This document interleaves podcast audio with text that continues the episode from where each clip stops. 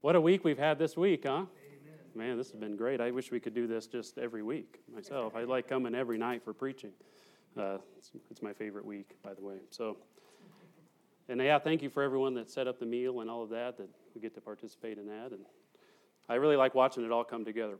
You know how that works. So, um, I'm happy to be here this morning to bring, your, bring God's word. If you have your Bibles, open up to Matthew chapter 19 title of this message is called, is called uh, Called to Forsake All. We're called to forsake all. And so uh, in the Bible, we can read it, we're, we're actually called as Christians, we're called to be disciples of Jesus Christ. You realize that? And so we're called to forsake all to follow him. And I'm sure you guys are familiar with the verses. You know that the Bible does say that. And uh, sometimes it's not necessarily lived out. Sometimes we cling on to things that we ought not. And the Bible says that, behold, all things are become new. Or that means that God doesn't need any part of your old life into your new life. Right? He made you all new so that you could do things for Him instead of the things you used to do. He doesn't need your old life, He's called you to forsake that. And what we have to realize this morning is there is a difference between being saved and being a disciple of Jesus Christ. Right? There's a big difference, and I think sometimes um, that's kind of, you know, the, the line there is kind of blurred, right? Because, because getting saved doesn't cost you anything.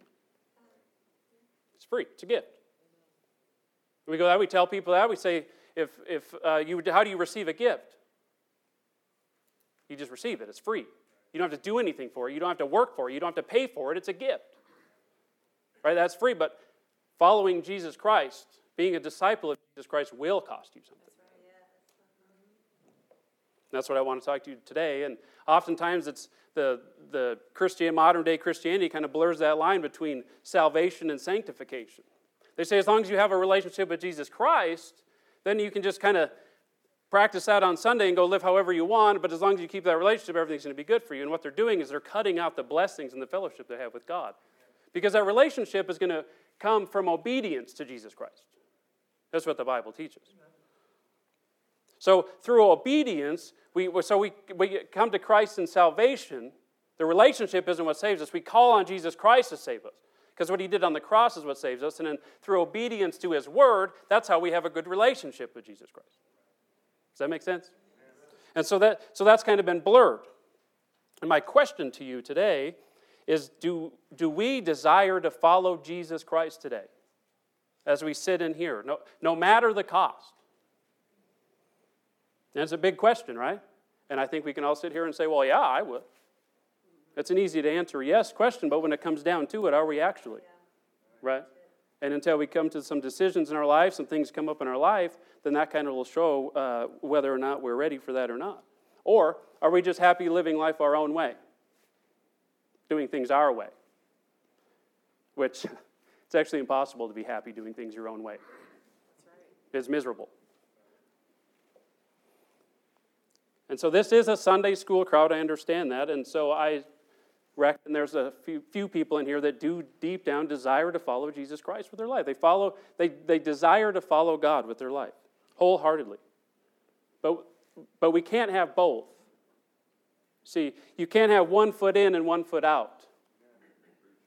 You can't live on the fence.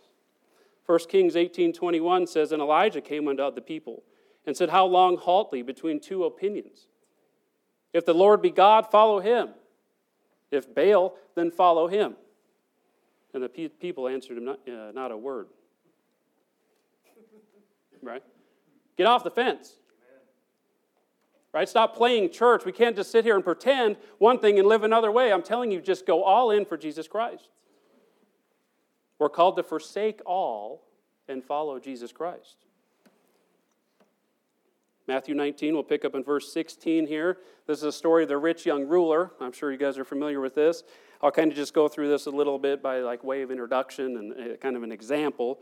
Verse 16 says this uh, And behold, one came and said unto him, Good master, what good things shall I do that I may have eternal life? And he said unto him, why callest thou me good? There is none good but one, that is God. but if thou wilt enter into life, keep the commandments. And so here in this story, we have a, kind of an arrogant man, a prideful man. And you can, if you read that, it kind of comes out of the text. You can see that there. That this man, he, he's pretty, pretty full of himself and he's pretty sure he's got it all figured out. Because he comes to Jesus and what's he call him? Good master, as in teacher. He's not coming to him for, for actual help. He's not coming to him for like, he knows who he is as actually a savior. He's coming to him as a man. And he's because because this is what he says: "What good thing shall I do?" Right. And and I love how Jesus answered him, and because he says there, "Why callest thou me good? There is none good but one." And so he answers that because God is the only good one. Right. I go to, you knock on a door, and a lot of people say, well, I ask them, well, what do you think it takes for somebody to get to heaven? They say, oh, I know, being a good person. And I would say, well, how is that working out for you? Right? But we can go to Romans 3.11 and say, there is none that understandeth, there is none that seeketh after God. They are all gone out of the way. They are all together become unprofitable. There is none that doeth good, no, not one. And that's quoting Psalm 14, right? And so when, when, you're, when Jesus says this, when he says there's none good but God, and he, so what he's saying is that he is actually God, if this guy would understand this.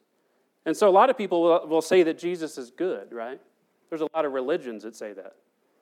You know, like Muslims will say Jesus was a good person, right? The Jehovah false witnesses will tell you that he was a good person. Listen to me, if Jesus is good, he's God. According to the Bible, according to Psalm 14 and in Romans 3, if he is good, then he is God, according to the Bible. Do you see that? So we, we have to understand that because we're not good. So that's a great soul winning verse. Put that in your back pocket there. and what's Jesus tell him to do? He tells him to follow his commandments, right? Follow the keep the commandments, which is technically true. If we could keep the commandments to a T perfectly, then we wouldn't need Jesus, right? But what's Romans 3:10 say? For there is none righteous, no, not one. We can't do it. We fail. That's why Jesus came. And so it's technically true, but what Jesus, look at verse 18, what he's going to do here is going to expose this man's heart. He saith unto him, which Jesus said, Thou shalt do no murder, thou shalt not commit adultery, thou shalt not steal, thou shalt not bear false witness, honor thy father and thy mother, and thou shalt love thy neighbor as thyself. The young man saith unto him, All these things I have kept from my youth up. What lack I yet? So Jesus names some, uh, some commandments that kind of pertain unto the relationship with other people. Right? When you read the Ten Commandments, there's some that relate to your relationship with God and in your relationship with other people. This guy was probably a very nice guy. He, he honored his mother and father, and he did nice things for other people. He wasn't out killing people, right? He wasn't out stealing. He wasn't out committing adultery, all these things. On the outside, he was probably a great guy. You could go ask his friends, they'd say, Yeah, he's a great guy. But he says here, What lack I yet? Look at verse 21. It says, Jesus said unto him, If thou wilt be perfect, go and sell all sell that thou hast and give to the poor, and thou shalt have treasure in heaven, and come and follow me. But when the young man heard that saying, he went away sorrowful, for he had great possessions. And said Jesus unto his disciples, Verily I say unto you that rich man shall hardly enter into the kingdom of heaven. And so, if Jesus here in verse 20, well, this guy's not willing to do something, and it's to let go of his possessions, right? He's not willing to forsake that. And Jesus knew it from the beginning, and he tells he's not willing to do it because what's Jesus say there? If thou wilt be perfect, right? Well, but being perfect in our Bible means to be complete, lacking nothing. Jesus basically saying, if you have it all figured out, it sounds like you have it all figured out, why don't you take all your stuff, give it to the poor, and then follow me? Couldn't do it. Verse 22 there, went away, he went away sorrowful because he had great possessions. This man was not willing to forsake all. And to look down to verse 27, then answered Peter and said unto him, Behold, we have forsaken all. You got to love Peter, right? He's always looking ahead, right? He's always looking out for himself, right? Like, hey, wait, we, we've done it. This guy won't, but we've done it, right? He says there, we have forsaken all and followed thee. What shall we have therefore? He's very blunt, and, and we'll talk about that as we go here. But what we have to understand is that we are called to forsake all. And if we aren't willing to do that, if we aren't willing to forsake all, and we cannot be Jesus' disciple. If you would turn to the book of Luke, we're going to be doing a little turning through the Gospels here. Uh, Luke 14, turn to uh, Luke 14. And so when we, when we look into this verse, what Jesus is not teaching is that you have to go sell all your stuff to follow him. Right? That's not, that's not what he's teaching. But what he's teaching is you better be ready to or be willing to. Right? And that's, that's kind of what uh, we're looking at. So, and if we're not willing, again, what we're going to see here in Luke 14, we cannot be his disciple if we're not willing to do that. Luke 14, look at verse 25. It says, And there went great multitudes with him. And he turned and said unto them, If any man come to me and hate not his father and mother and wife and children and brethren and sisters, yea, and his own life also, he cannot be my disciple. Verse 27 And whosoever doth not bear his cross and come after me cannot, or, yeah, and cannot be my disciple. And look at verse 33. So likewise, whosoever he be of you that forsaketh not all that he hath, he cannot be my disciple. That's pretty, he said three times right there. He cannot be my, it doesn't say, it's going to be a little harder for you to be my disciple. It's going to, it's going to be a challenge to you. You're going to have to overcome some barriers. No, he said, you can't be. You cannot be my disciple, is what he says.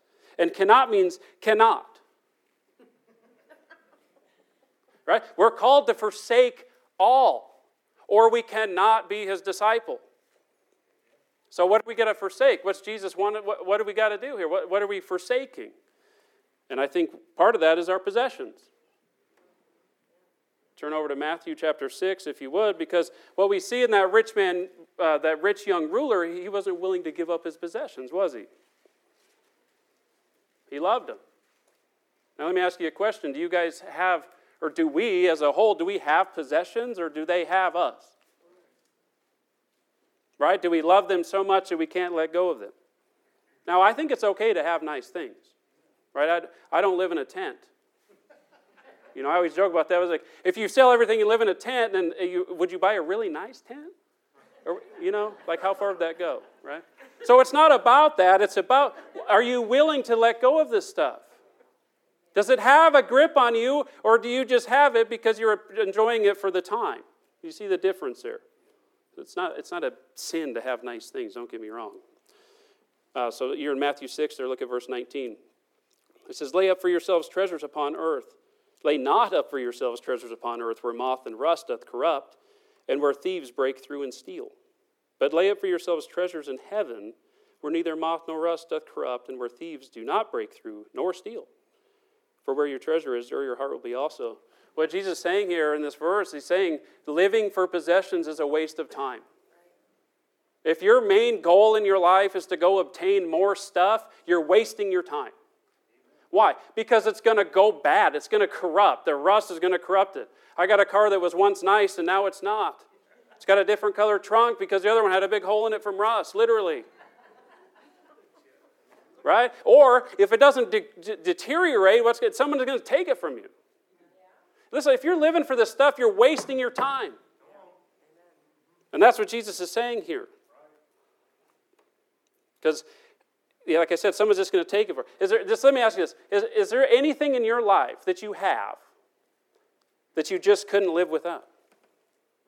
And if you have that thing in your life, you just couldn't live without it. That's a problem. That's going to hinder, that's going to, remember, you cannot be my disciple, right? and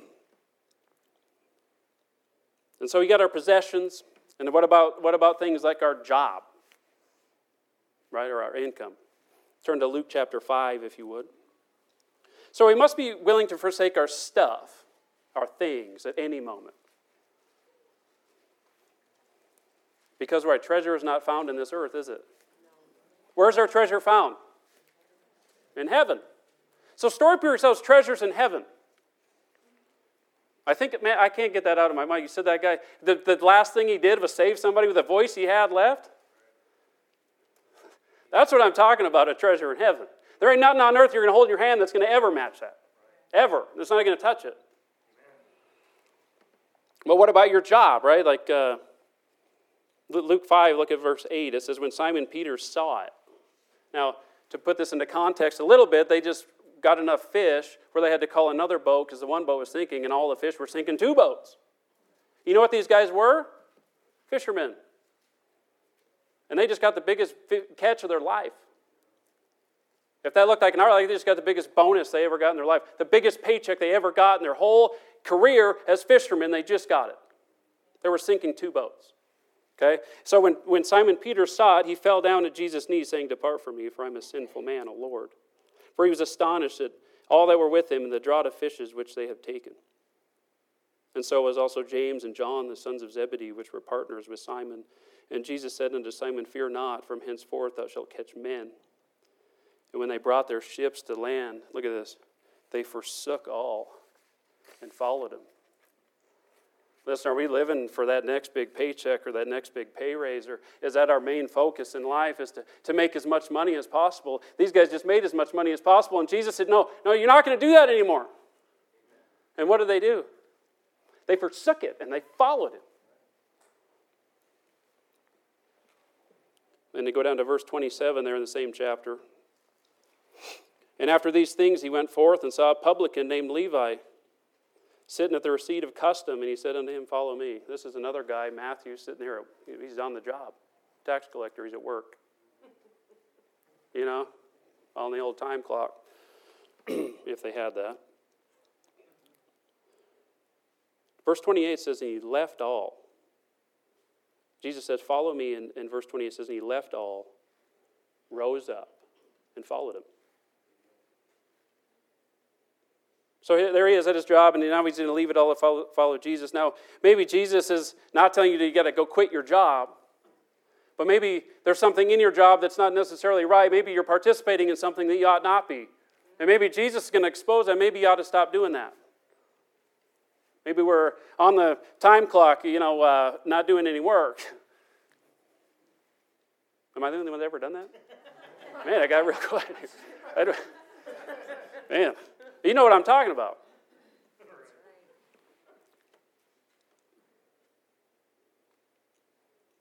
Are you willing to forsake all to follow Jesus? That's my question today. And these are just some examples. These men were. And they did it. They forsook all and they followed Jesus. Now, if you would, turn to Luke chapter 14 again, back to Luke chapter 14. What about your family? What about your family? Possessions? Okay, that's pretty easy. It's easier for me. I don't really got a lot of stuff. You know, I'm willing to get rid of all of it, really, and whatever. But uh, but my job, I'm sure you could find another one, right? Like, though they're, they're tough. I, I understand because I mean we were like a one-income family. If I lost that, we'd be in trouble. But if that's what the Lord would have, so be it, right? Well, what about your family? Now that's tough. That's a hard one. Luke 14, look at verse 26. If any man come to me, and we read this earlier, but and hate not his father and mother and wife and children and brethren and sisters, yea, in his own life also, he cannot be my disciple. Now, hate here is a very strong word, isn't it? Now, it doesn't mean we just go get saved and go start hating your family, okay? That's not, that's not what he's talking about, right? He's not talking about just going and, going and start to hate people because you got saved, but what this means is that you begin to love Jesus more than your family.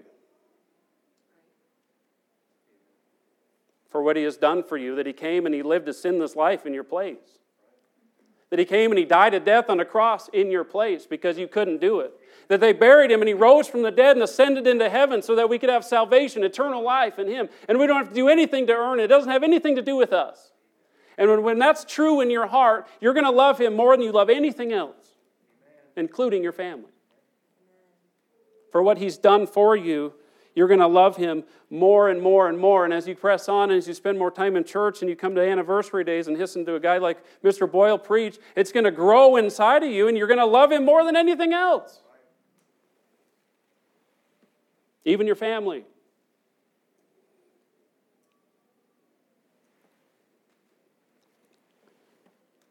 Say, I love you, mom, dad. I love you, sister, brother, I love you, grandma, grandpa. I love you, daughter, son. But I love Jesus more. Right? Problem there is uh, Family doesn't always get that concept of loving Jesus more. If you would turn to Matthew 10, but keep your finger there in Luke 14. We're going to go right back to it. Family doesn't always get the concept of loving Jesus more because what do they do? They, they, they're going to think that you hate them. They're going to think you hate them. You're saying, man, things have really changed with you. You're, you, things have, you're different. Why don't you like to do the same kind of things that we used to do? Why is your life so different? Or this, you're moving where? To do what? You took your kids out of what? You stopped doing what? Why won't you go there? Why won't you come here with us? Why do you hate us? That's what your family will say to you. Why do you hate us? What have we done to you? You want to go be a part of that church and you want to go living all weird and like some kind of radical? Why do you hate us? I don't hate you. I love you. I just love Jesus more. Right? Matthew 10 35. If you go to verse 35 there, it says, For I am come to set a man at variance against his father, and the daughter against her mother, and the daughter in law against her mother in law, and a man's foe shall be they of his own household. He that loveth father or mother more than me is not worthy of me. And he that loveth son or daughter more than me is not worthy of me. And he that taketh not his cross and follow after me is not worthy of me. That word variance there means disagreement.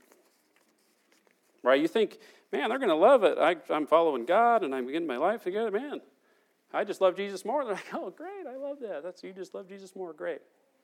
That's usually not how they, they disagree with that. Why do you hate me? Now, the question is are you willing to live with the fact that some of your family may think that you hate them in doing what you're doing? Can we live with that? That's what he's talking about. Are we willing to, to realize the fact that even your friends and your family, they, they now think that you hate them because you're following God? Now, if you go back to Luke 14 there in uh, verse 26, it's also your own life.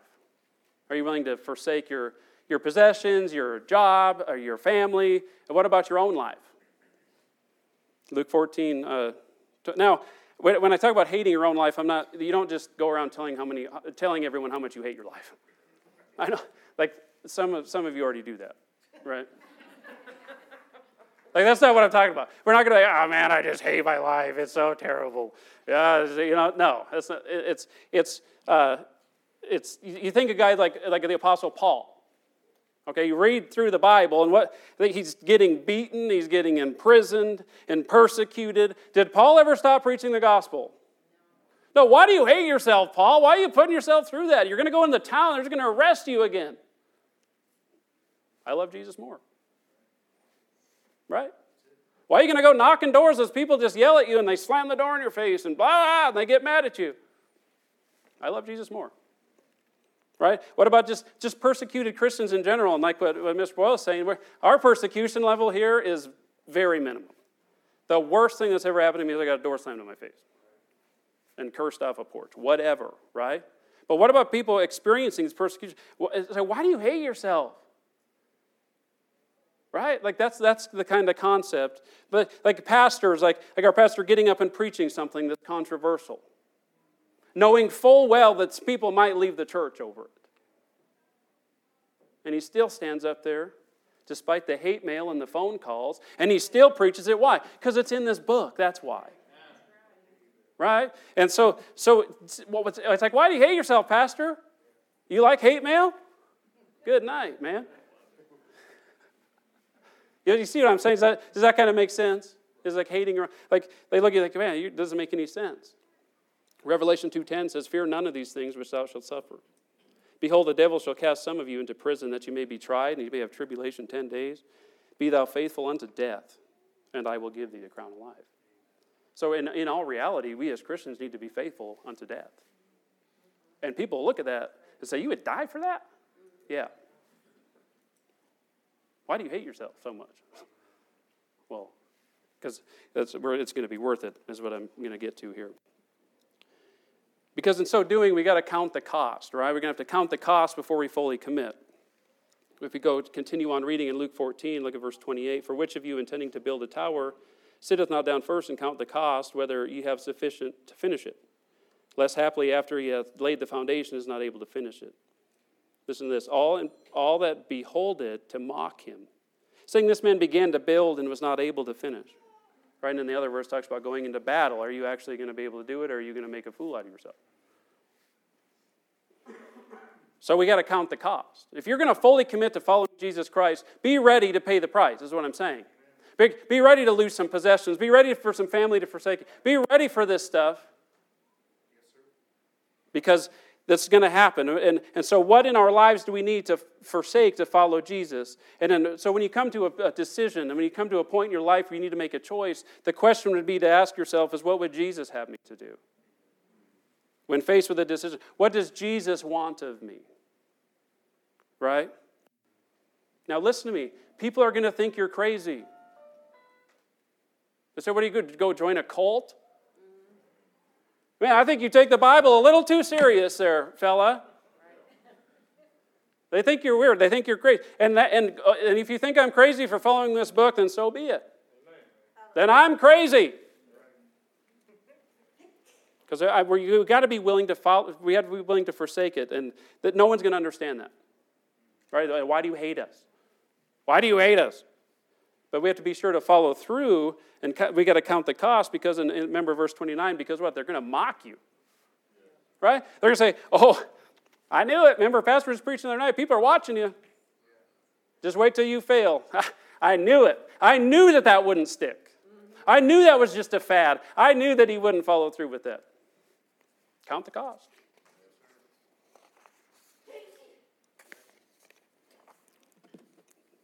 So why did Paul why did God use Peter, James, and John and Paul and all these men? It's because they were willing to forsake all. You want to be used by God, be willing to forsake all. It's worth it. We're called to forsake all, and it is worth it. It's worth every bit of it. Now, if you go back to Matthew 19, back where we started, there's a great reward for following Christ. Kind of where Peter's question uh, where we first started, Matthew 19, look at verse 27. Then answered Peter and said unto him, Behold, we have forsaken all and followed thee. What shall we have therefore? And Jesus said unto them, Verily I say unto you that he which have followed me in the uh, regeneration, when the Son of Man shall sit in the throne of his glory, he also shall sit upon thrones, judging the twelve tribes of Israel. And every one that hath forsaken houses, or brethren, or sisters, or father, or mother, or wife, or children, or lands, for my name's sake, shall receive an hundredfold and shall inherit everlasting life. A hundredfold. We receive a hundredfold when we forsake all that stuff. You lost your house, you got a better one in heaven. You lost your family, you got a better one right here. Just like the song we just sang. Recently, a good friend of mine told me that he had to make a choice between following God or following his family. And as we're standing there talking, he said, I chose to follow God. And God gave me all you brothers. You see that? And that's, that's, that's my life too. I chose to follow God, and God gave me this family. And this family loves me far more than I've ever been loved in my whole life. And I could go into great detail about that, but I'm, I'm out of time. Listen to me, God gives you brothers and sisters a hundredfold. I'm telling you what, you go, go across this country and you find some uh, Baptist churches around and you, you broke down and you tell me they ain't going to help you. Because they will. We've had people come here, just kind of roll in, broke down, and they've been a big old blessing to our church in the end. I'm telling you, you got more brothers and sisters, and you got more family than you'll ever have, as long as you can forsake yours. And, and you don't have to, hopefully, you can get your family saved, and hopefully, they can come to church. Hopefully, you can serve together with your family. I'm not saying you got to just be a lone wolf out there and, you know, you, you see what I'm saying? But be, be ready, is what I'm saying. Philippians 3 7 says, But what things were gained to me, those I counted loss for Christ. Paul counted all as loss, everything he had gained for Christ's sake. Now we got to do the same thing. One last thing in the one minute I have. Finally, turn to Colossians 3 quickly. Uh, just kidding. Galatians, Ephesians, Philippians, Colossians. Go eat pork chops. popcorn. Oh, popcorn. so we see great examples all throughout the Bible of pe- people forsaking all and following Christ, following God. And we must follow suit if we want to be true disciples of Jesus Christ. We have to be willing to forsake all. We're called, we're actually called to forsake all and follow Christ. Now, this verse here in Colossians, Colossians 3 4, ought to be our theme as we live our life for Christ. Colossians 3 4 says, When Christ, look at this next thing, who is our life. Can you say that today? When Christ, who is our life, shall appear, then shall ye also appear with him in glory. Amen. We're going to appear with him in glory. So, what are we wasting our time to hold on to this earth? When Christ, who is our life? It says, it doesn't say when Christ, which is part of your life. When Christ, which is part of your life on Sunday morning and maybe Sunday night, maybe Wednesday night. No, he's saying Christ, who is your life. Every bit of it. Like Sunday, Monday, Tuesday, Wednesday, Thursday, Friday, and Saturday. No matter what time of day it is, not just at the dinner table and not just, you know what I'm saying? It's your life. So get a hold of this verse, Colossians 3 4. Who is our life? This must be our theme. Every moment we need him. Let's pray.